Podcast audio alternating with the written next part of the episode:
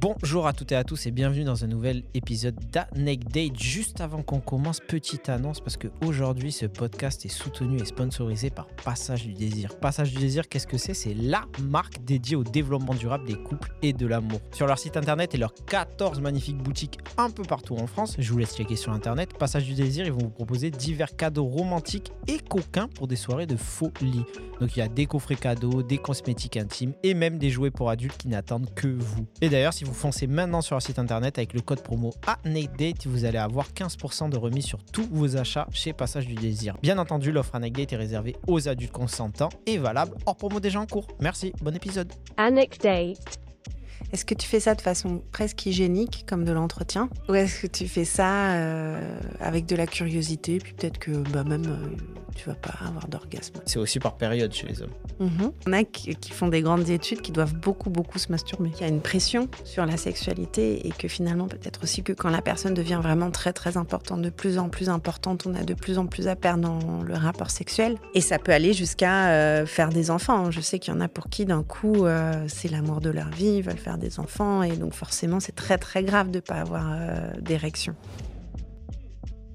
Anecdate. Bonjour à toutes et à tous et bienvenue dans un nouvel épisode d'Anecdate. Aujourd'hui, sujet très particulier, notamment pour moi, parce qu'on s'attaque à un vaste sujet, la sexualité masculine. Donc restez bien branchés et bienvenue dans Anecdate, le podcast qui vous donne rendez-vous pour en devenir de meilleurs. Et pour ça, je reçois aujourd'hui Scarlett. Bonjour. Tu vas bien? Je vais très bien. D'ailleurs, en, en début d'épisode, on, on a toujours le même petit rituel, tu vois, où on Oui. rend hommage au, au podcast tasse de Rocaille Diallo et. Du coup, pour aller dans la continuité de ce Ouais. que je viens de dire, tu vois, donc je, me représente brièvement. Moi, je suis un homme cis blanc hétérosexuel qui vient d'une classe populaire. Et pour le Mhm. coup, tout ça, je pense que ça a joué dans le développement de la Mhm. sexualité.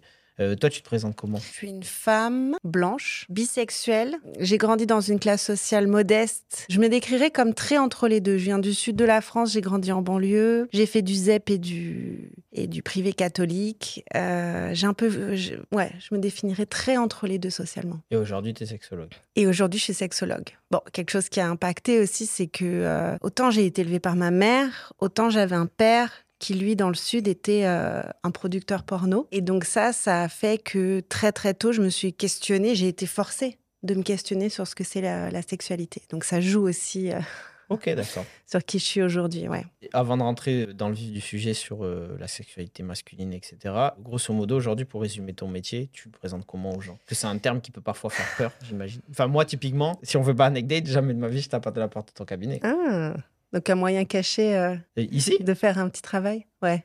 c'est le parti pris du podcast, tu vois. C'est d'essayer de se déconstruire et de faire des progrès. Comment j'écrirais mon job? Que j'accueille des gens très courageux. Bah, en général, je, euh, c'est une danse avec euh, mon interlocuteur. hein. Donc, euh, euh, je vais dire que je vais travailler sur les traumas parce que bah, les traumas, les violences sexuelles, ça va. C'est pas comme si je parlais de plaisir. C'est moins tabou. Tant qu'on parle des choses sales dans le sexe, les gens ils sont à l'aise. Ah ouais? Tant qu'on parle de réparer, de soigner, de pathologie, ça va. Après, il y en a qui creusent et qui sont curieux. Et donc, je vais aller un petit peu plus loin dans l'explication de ce que je fais. Mais c'est euh, en fonction de mon interlocuteur pour pas aussi euh, les mettre mal à l'aise et les brusquer. Ok. Pour les plus adeptes d'anecdotes qui étaient là dans la saison 1, euh, dans la saison 1, je lisais souvent un édito, tu vois, pour introduire Mhm. l'épisode, pour dire pourquoi je faisais cet épisode, etc. On l'avait mis un petit peu en pause, mais là aujourd'hui, je vais le reprendre. Donc, tu inaugures le retour euh, de l'édito anecdote. Trop chouette. Donc, euh, je te lis ça et puis après, euh, on en parle. Sucer, branler, pénétrer. Désolé, mais il fallait que j'essaye d'exorciser un truc. Parce que je vous jure, parler de sexualité pour moi est d'un niveau de complexité qui dépasse tout entendement. Je pourrais me mettre à nu et vous dévoiler entièrement ma relation avec mon père ou comment Fanny à l'école primaire m'a traumatisé en m'élisant garçon le plus moche de la classe. Mais parler de ce qui me fait bander avec des termes concrets sans me cacher derrière une montagne de poésie ou en imitant un vieux bof, hors de question. J'ai toujours été comme ça. J'ai toujours parlé de la sexualité comme si elle ne m'appartenait pas. Alors je me suis caché derrière une montagne de masse pour ne pas avoir à regarder la réalité en face. Cette réalité, quelle est-elle? C'est que certes, je suis quelqu'un de nature pudique, mais entendre parler de cul ne me gêne pas. Pour tout vous dire, il y a seulement deux choses qui me gênent dans la vie. La musique latine et les gens qui dansent. Jusqu'à preuve du contraire, chaque discussion sur la sexualité ne doit pas forcément se tenir dans un bar latin du 15e avec Carole qui se fait appeler Carolina et qui veut montrer ses progrès de bachata.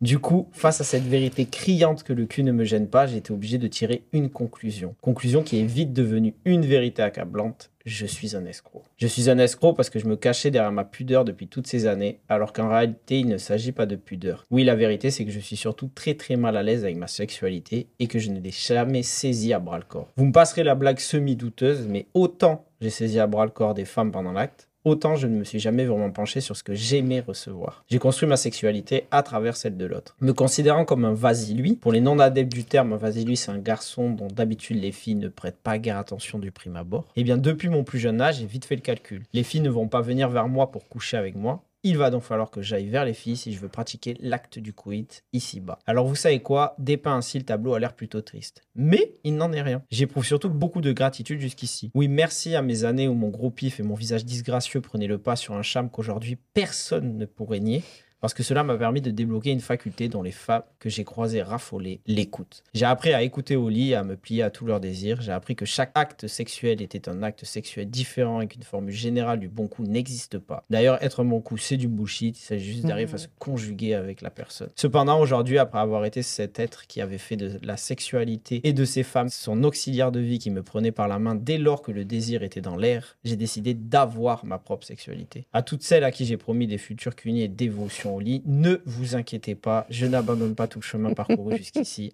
C'est juste qu'aujourd'hui, j'ai décidé aussi de me faire plaisir et donc surtout de découvrir ce qui me faisait plaisir. Voilà pourquoi aujourd'hui je reçois Scarlett, gardienne du temple de la sexualité de toutes ces zones que je n'ai jamais osé explorer. Rassurez-vous une nouvelle fois, ceci n'est pas un teasing pour un mauvais film érotique, mais bel et bien l'annonce de l'épisode d'Anecdate sur la sexualité masculine en compagnie du sexologue professionnel. Alors messieurs, c'est surtout à vous que je parle aujourd'hui. Bas les masques, asseyez-vous et parlons de ce qui est souvent si cliché chez nous, notre sexualité. Bah, je pense que ça concerne aussi les femmes. hein. Je pense qu'elles se penchent pas assez souvent euh, sur la sexualité des hommes. Ah, tu veux dire dans le sens les femmes euh, Quand tu t'adresses aux hommes, je pense que c'est aussi super chouette pour les femmes qu'elles puissent, euh, elles aussi, prendre conscience qu'en fait, c'est quelque chose de complexe, comme leur sexualité. C'est vrai. Mais à la rigueur, c'est juste que moi, en tant qu'homme, je Mhm. me vois pas, tu vois, je me vais d'abord m'adresser aux hommes. Je me vois pas dire à une femme, et tu as fait le boulot pour moi. Mais, mais c'est intéressant parce que comme ça, tu vas pouvoir, tu vas pouvoir développer. Et bon, forcément, je vais poser un peu des questions dites clichés parce que Mais vas-y. de faire effet entonnoir, tu vois. Mais moi, du point de vue extérieur, Ouais. j'ai l'impression que les hommes, on a une sexualité qui est assez cliché et la même copier-coller. Toi, de ta position de professionnel, tu vois ce que je veux dire ou non, c'est une idée reçue? Bah, je vois ce qu'on dit et ce que tout le monde dit sur la sexualité. Et je suis d'accord, il y a cette croyance, ouais. Il y a cette croyance qui, qui, qui fait de l'autodétermination. C'est-à-dire que bah, si tout le monde te dit que c'est comme ça, c'est plus difficile de commencer à chercher, à explorer, euh, d'avoir des pistes et de te dire, ah, il y a peut-être autre chose. Puis bon, enfin, la façon dont on parle de sexualité entre hommes, c'est très limitant. C'est-à-dire qu'il y a au début, ah, euh, à peu près hein, au collège, euh, t'as vu quand tu bouges, euh, il y a un truc qui se passe, t'as jamais essayé. Bon, bah, je rentre à la maison, j'essaye, je découvre. Euh, et puis ça s'arrête là. Il n'y a pas ensuite des conversations du type euh, Oui, alors qu'est-ce qui se passe quand tu travailles sur ta respiration? Qu'est-ce qui se passe quand tu fais des gestes très lents? C'est quoi la partie la plus sensible de ton corps et sur ton sexe? Euh, Il y, a, y a plus, il y a plus en fait. Euh, on éjacule et c'est l'équivalent de l'orgasme alors que c'est pas le cas. C'est deux choses différentes. Et, Et le pire, c'est que ça, on compte très tard, en général. Mm. mecs. Et des fois, on entend des hommes parler euh, et on se rend compte qu'ils éjaculent, pas qu'ils ont des orgasmes. Donc, ils ont des orgasmes euh, pas très marqués et c'est pour ça qu'ils vont dire Oh, bah, le sexe, euh, c'est pas si fou.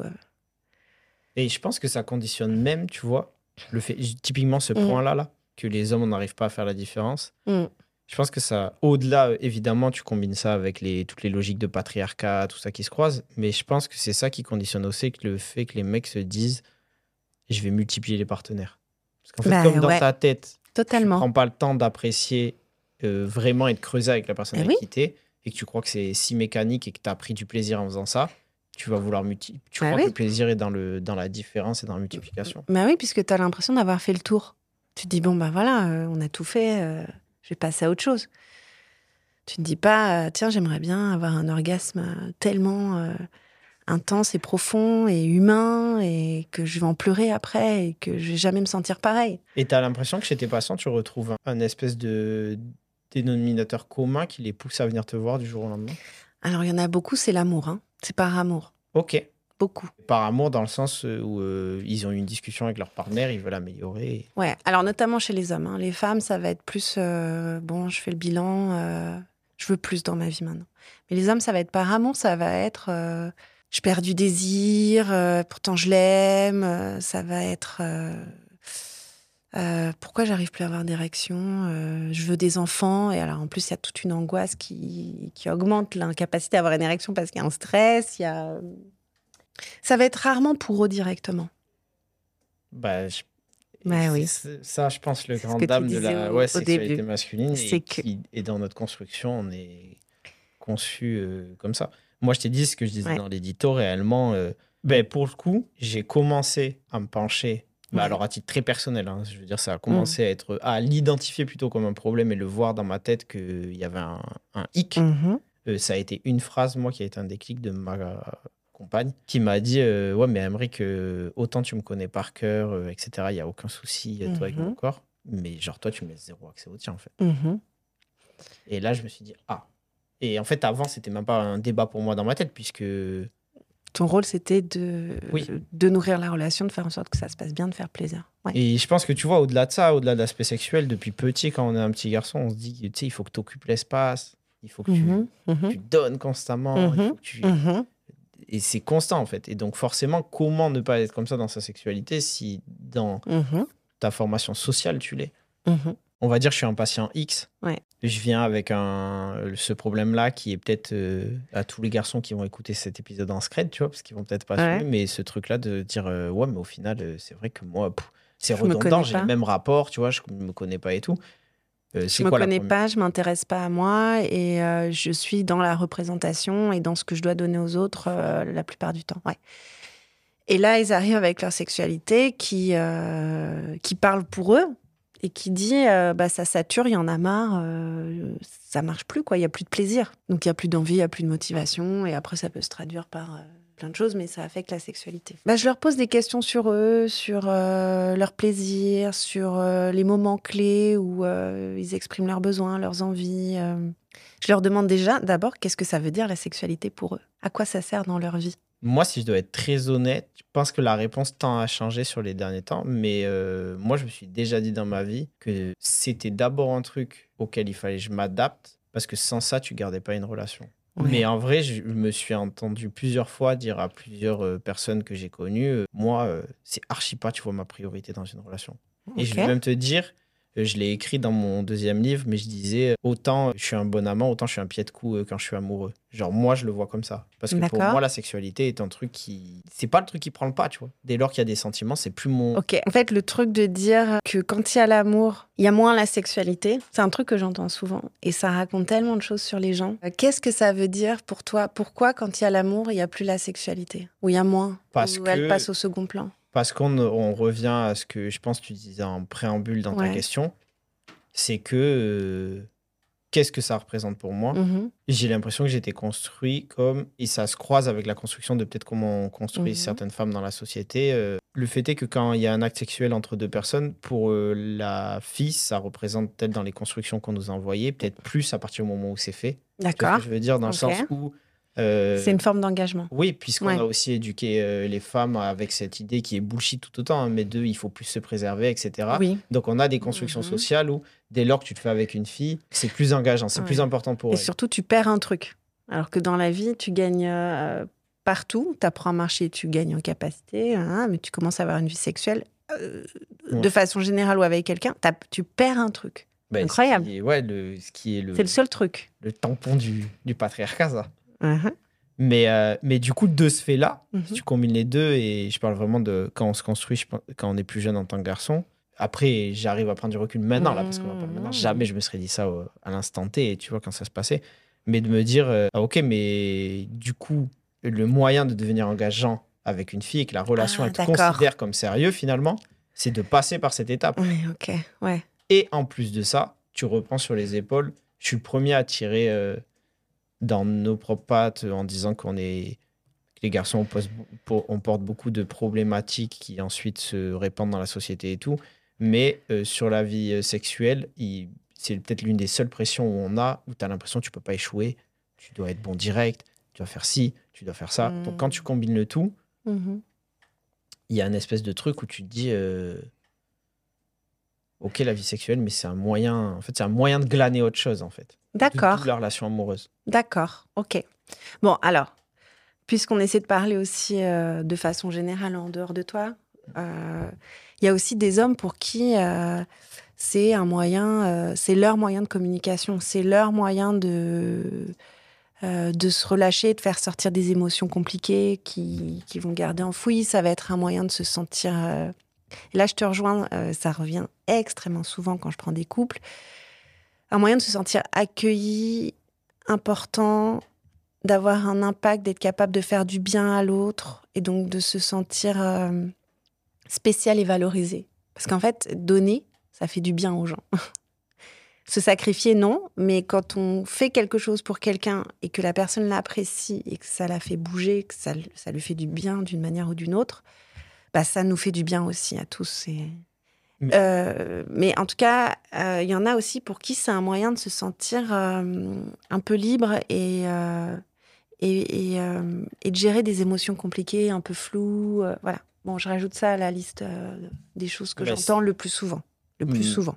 mais ça me parle parce que pour le coup après moi je suis passé par cette phase là tu vois dans le fait de de bah déjà il y a un truc sur lequel je voulais rebondir c'est que c'est le mot t'as dit euh, quand t'as dit oui c'est un moyen de se sentir important auprès de l'autre. Pour moi ça résume tout sur euh, la sexualité cliché masculine dont on Mhm. parlait le comment s'active. Ouais. parce qu'en fait euh, on fait tout par ego euh, l'ego masculin on est construit Mhm. dedans comme ça. Et euh, ouais ce qui fait que t'es au lit on le répète encore mais plus là pour l'autre que pour toi. Ouais, et ce qui est très drôle, parce que ça fait des rapports euh, qui s'éloignent de l'objectif, à force d'être fixé là-dessus, parce que la nana, elle va dire fais plus comme ci, fais plus comme ça, ralentis, nanana, et euh, le mec va le prendre pour lui, pour sa propre valeur personnelle. et, euh, et finalement, elle va passer un mauvais moment aussi. Parce qu'il n'y a pas eu cette fluidité de dire Oh, bah tiens, euh, ça, ça me ferait plaisir. Euh, ce qui veut pas dire tu dois faire comme ça c'est un autre travers hein, après que certaines femmes vont mettre en place pour se protéger de dire euh, c'est comme ça là c'est l'orgasme c'est de cette manière et qui vont être hyper dirigeantes parce qu'elles en ont marre de, de subir euh, le moment mais finalement tout le monde subit à cause de ce malentendu non mais fort et, et peut-être que après on bascule dans ce qu'on disait juste avant Mm. le fait est que tu vas pour dégager plus de Euh, moi je savais que pendant un moment de ma vie quand j'étais en colère Mhm. Mhm. le chemin le plus court c'est derrière j'allais voir euh, j'allais voir une fille tu vois. ok alors tu trompais ou Euh, non, juste euh, tu couchais couchais? non, jamais trompé de ma vie d'accord mais non non non non c'était juste le fait est que mais ouais la colère passait par là en fait Bah, en fait, on, on fait circuler plein d'émotions pendant le sexe, et ça, c'est un truc qu'on dit rarement. Mais c'est un moyen de les faire bouger. les émotions? Mhm. Et je pense que d'ailleurs, c'est aussi. euh, on n'est pas totalement dans notre sujet, mais c'est quelque chose qui rend la sexualité compliquée. C'est qu'il y a une croyance que euh, quand on a un rapport sexuel, on doit être forcément dans l'émotion sexy, excité, euh, sensuelle. euh, on doit penser à rien de contrariant. On peut pas avoir une émotion un peu complexe Ah. qui nous traverse, qui est pas qui est pas celle d'un roman quoi euh, ou d'un livre érotique. Euh, on peut pas avoir euh, bah, de la colère, de la tristesse, euh, de la joie, un sentiment de réussite qui a peut-être même rien à voir avec avec la relation, mais qui tu veux dire qui est une couleur qui nous accompagne sur le moment quoi. Bah, tu veux dire que ce fameux truc de. C'est pas un drame si à un moment donné tu penses à autre chose. Ouais, ou si tu as une émotion qui rentre pas dans un carcan, euh, je pense que tu peux l'explorer et t'en servir aussi et voir euh, où ça t'amène dans la danse. Tu peux l'amener dans la danse avec la personne. Tu pas obligé d'être dans ta bulle. Et oui, alors au Mm. passage, euh, quand tu parles avec des amis, que tu fais un resto, des fois ils te parlent et puis tu penses à autre chose.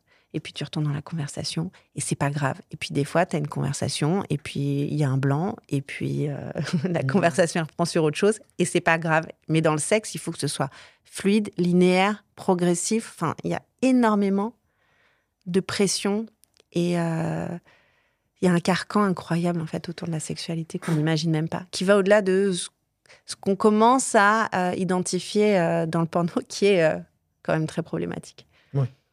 Mais c'est marrant ce que tu as dit dans le fait de, piocher, de savoir piocher dans ses émotions. Je pense aussi que ça rejoint une autre limite. Euh, J'avais fait un épisode avec une jeune femme qui s'appelle Héloïse, qui est toujours disponible, et euh, dans lequel elle me disait, donc elle, elle, elle avait commencé à fréquenter des femmes, et elle avait dit, le truc qui m'a le plus marqué, c'est qu'avec Mhm. des femmes, même si on se rejoint pour Ouais. euh, un coup d'un soir, il va y avoir de la tendresse qu'il n'y a pas avec des hommes.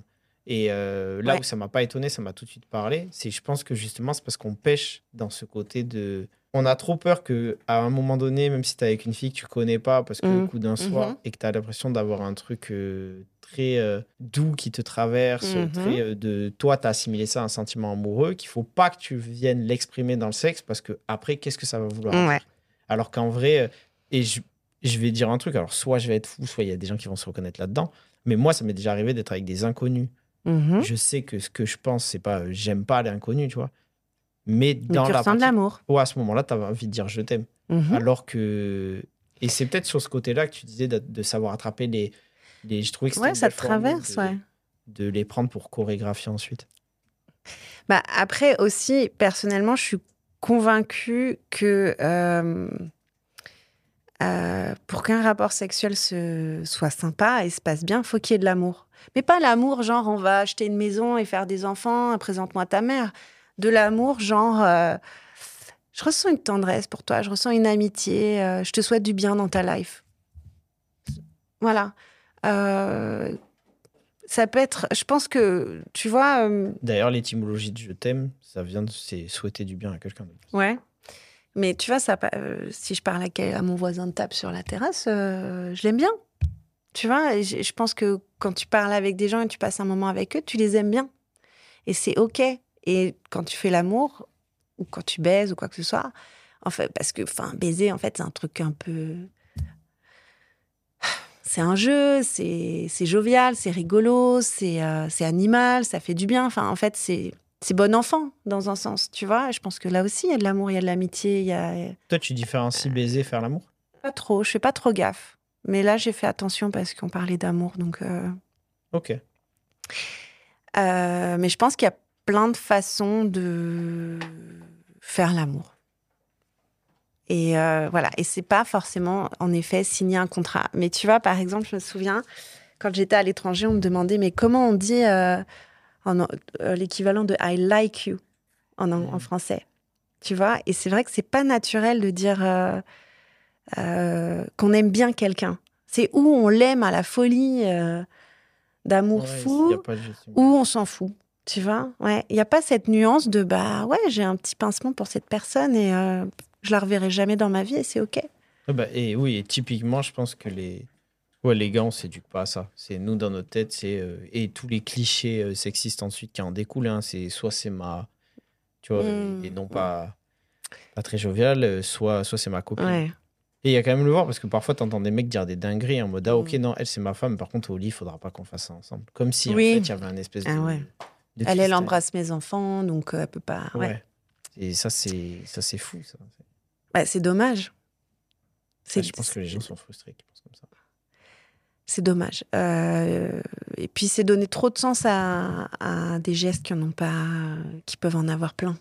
Je pense à la fellation, euh, qui peut être vue comme un signe de soumission pour une femme dans un rapport euh, hétérosexuel, alors que j'avais regardé la conférence d'une sex coach qui racontait que elle, elle avait expérimenté dernièrement euh, comme euh, euh, un truc de animal hyper dominant de sa part et que elle avait eu des sensations orgasmiques, énormément de plaisir et qu'elle avait poussé des cris et bavé. Enfin, en fait, tout est faisable. tout- On donne le sens qu'on veut aux choses, quoi. Et à partir du moment où c'est consenti par rapport à toutes les raisons qu'on a citées en tant que gars, les diverses pressions ou diverses visions que tu peux avoir de la sexualité, est-ce que parfois ça, ça tombe sur les épaules des gens et ça impacte leur couple? Et euh, si oui, toi tu l'expliques comment qu'il y ait moins, moins ce désir? Ben, Tout à l'heure, je te l'évoquais à travers une anecdote Mm. personnelle. Moi, j'ai connu ça parce qu'il y avait d'autres problèmes extérieurs et qu'il y avait une trop grosse pression. Et, et finalement, euh, ah, quand même il y avait de la volonté, ça passait à zéro. euh, ça s'activait en mode zéro, il n'y avait plus de sexualité. Bon, alors, euh, j'aimerais te poser tellement de questions sur ta relation avec cette personne et ce qui s'est joué, mais euh, pour rester un peu plus. euh, Mais pour rester un petit peu plus dans, dans les tendances et dans ce que j'observe, hein, bah, déjà, on a parlé du fait qu'il y a une pression sur la sexualité et que finalement, peut-être aussi que quand la personne devient vraiment très, très importante, de plus en plus importante, on a de plus en plus à perdre dans le rapport sexuel. Et ça peut aller jusqu'à euh, faire des enfants. Je sais qu'il y en a pour qui, d'un coup, euh, c'est l'amour de leur vie, ils veulent faire des enfants. Et donc, forcément, c'est très, très grave de ne pas avoir euh, d'érection. Et il y en a qui en pleurent parce qu'ils ont atteint un niveau de stress qui est, qui est, qui est insoutenable. Il peut y avoir aussi le fait qu'ils n'ont pas su poser leurs limites, qu'ils ont beaucoup pris sur eux et qu'ils ont des rancœurs. Et que, en fait, ça tourne dans leur tête pendant. Rancœur envers, envers leur partenaire. Envers leur partenaire. Pas forcément parce qu'elle est mauvaise, mais euh, parce qu'elle a même pas su comment euh, réparer. Elle a même pas su qu'il y avait des choses à réparer. Et donc, euh, ils sont là avec, euh, avec encore plus à porter, plus à porter, plus à porter. Et ils sont dans, dans le contrôle. À contrôler euh, des pensées négatives, à, bloquer euh, de la négativité euh, parce que ils aiment aussi la personne et qu'ils ont envie que ça marche et que en fait on a le droit d'avoir des ressentis négatifs dans la relation et on a le droit de les avoir validés et on a le droit d'avoir besoin que ce soit entendu et ça veut pas dire que quelqu'un a raison, quelqu'un a tort, ça veut dire que pour lui ça a fait mal. Pour lui c'était pas OK. Alors que peut-être que si on l'avait fait à elle, ça aurait été OK. Bon, bref, là, je, je digresse beaucoup. Mais tout ça, ça peut jouer sur la sexualité. Ça peut être aussi que finalement, il n'y a plus de plaisir parce que il n'y a que du travail. Parce que euh, il n'y a plus, Oui, il n'y a que ce sens de devoir euh, Ouais. conjugal et tu. ouais, il y a plus de découverte. Il y a un mode d'emploi des fois qui a été mis en place, un truc qui marche. Et euh, on va.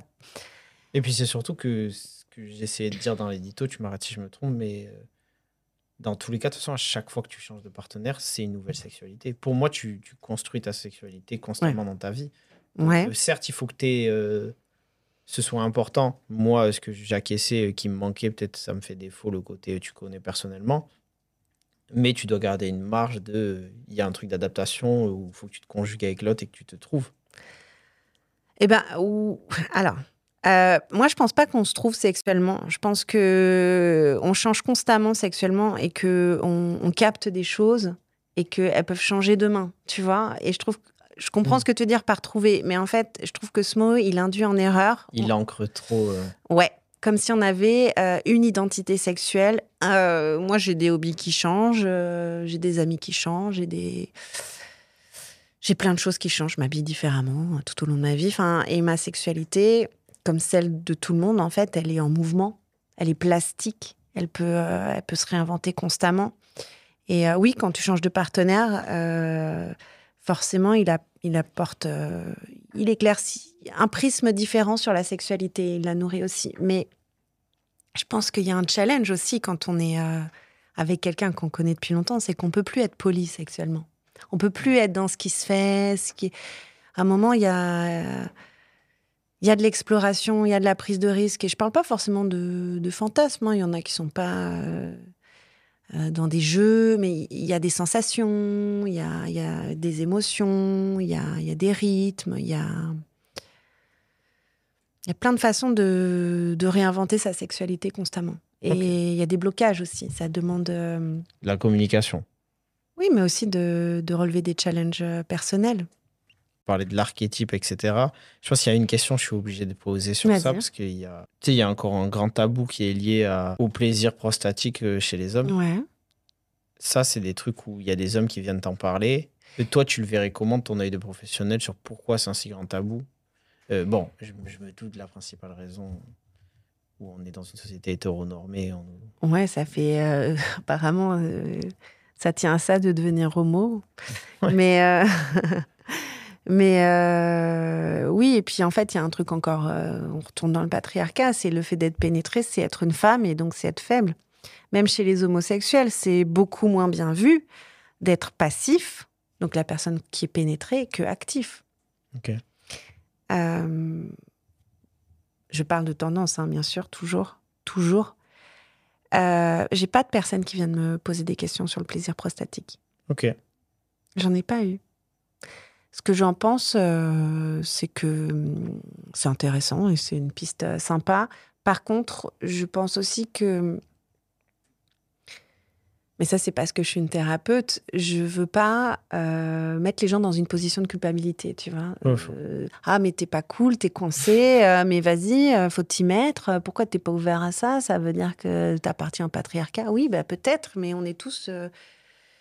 Non, et puis même au-delà de euh, Oui, c'est puis- peut-être compliqué d'y passer. Et c'est pas parce qu'à l'origine, c'est. euh, Et puis le but, c'est pas de rendre euh, que tout le monde, tu vois, euh, s'ouvre à toutes les pratiques. Comme on a dit, Mhm. c'est un éventail et c'est à toi de choisir ce qui dans l'éventail te, te fait plaisir ou non. Et ce qui m'intéresse, c'est que les gens évoluent à leur rythme en fonction de leur sensibilité, qu'ils aillent là où il y a de la lumière et voilà.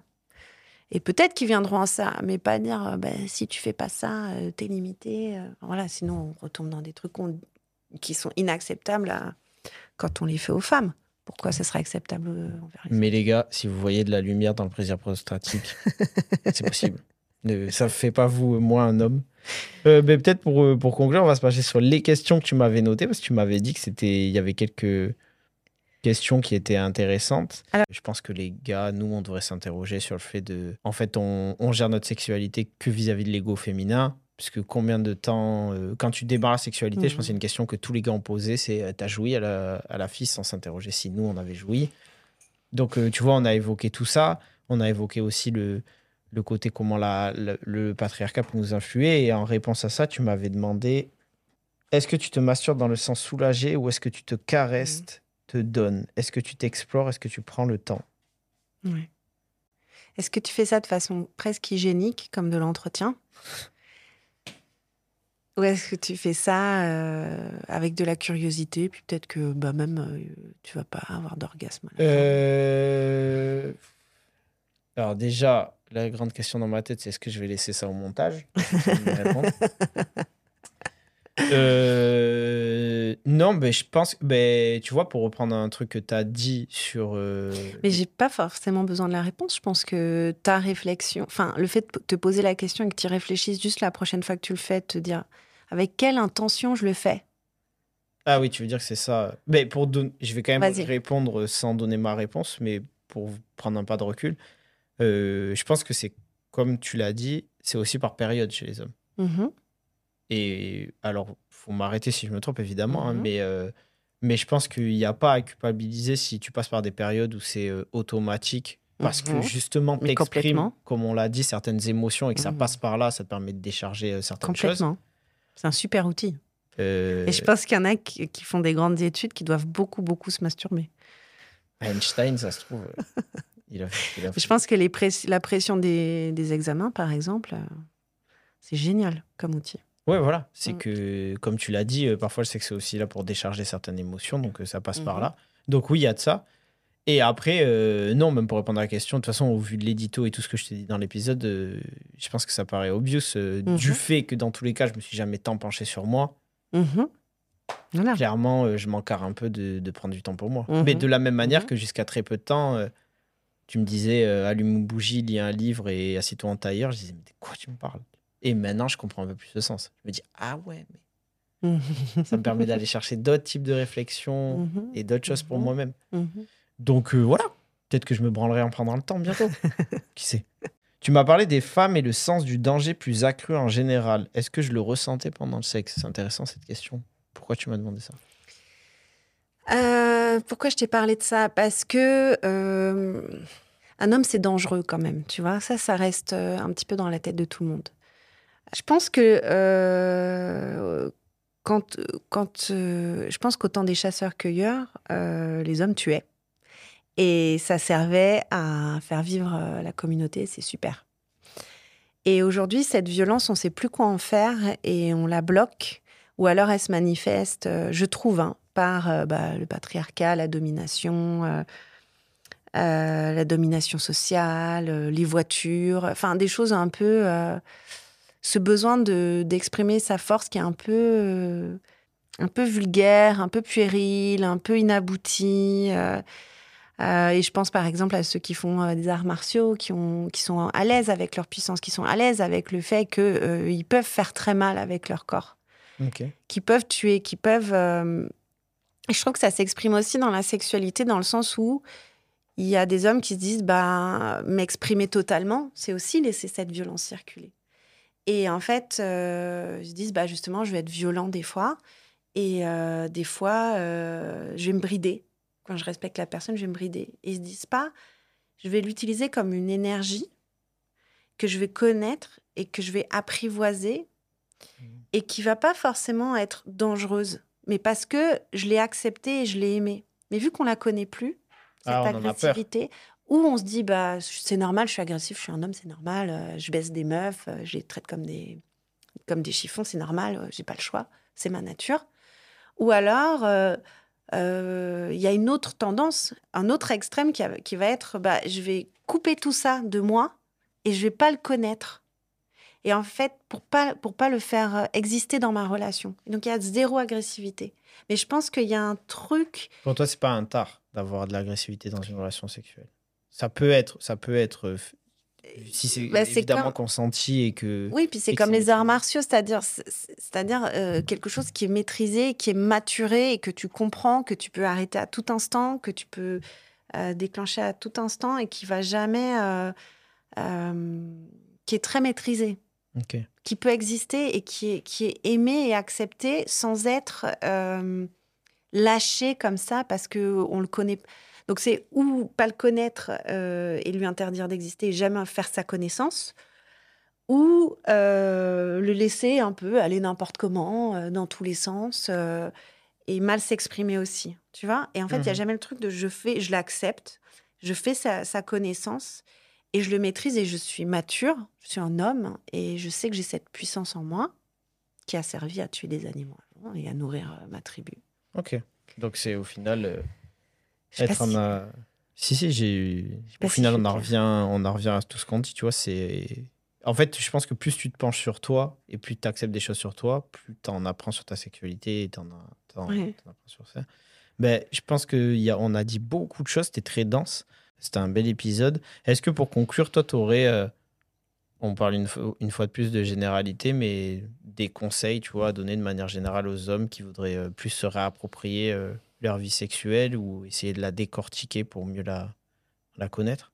Je pense que euh, ce que je dirais, c'est que les orgasmes, euh, le plaisir, euh, la satisfaction, enfin voilà, ce truc de résultat, c'est hyper bien.